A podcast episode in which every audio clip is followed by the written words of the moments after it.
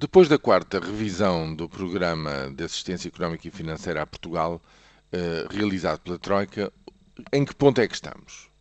Em primeiro lugar, eh, a estabilização das contas públicas prossegue, eh, diz a Troika, enfim, prossegue com as tensões esperadas, com as incógnitas imensas que subsistem na, na zona euro, em Espanha por causa da banca, agora no Chipre também por causa do, da destabilização eh, contaminada a partir de, da Grécia das suas contas públicas, a própria incógnita da, da votação dos gregos a 17 de junho.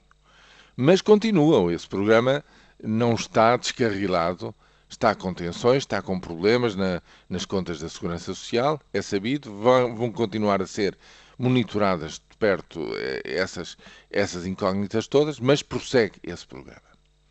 Esse é o primeiro pilar. No segundo pilar, o, do, reforço, o reforço do setor financeiro, nomeadamente da banca, bem, pelo que se conheceu ontem, o essencial do desenho desse programa está feito. Está feito, vai ser concretizado nas próximas, nas próximas semanas com o reforço da Caixa, do BCP e do BPI. Portanto, esse segundo programa, esse segundo capítulo, digamos assim, está ou vai estar encerrado eh, para, muito, muito em breve. O terceiro é que ainda está muito em aberto. E, no dizer da própria Troika, imagine-se, ao apelar para que haja medidas urgentes contra o desemprego eh, juvenil, no fundo está a sinalizar que falta muita coisa por fazer neste capítulo das transformações qualitativas na, na, no funcionamento da economia.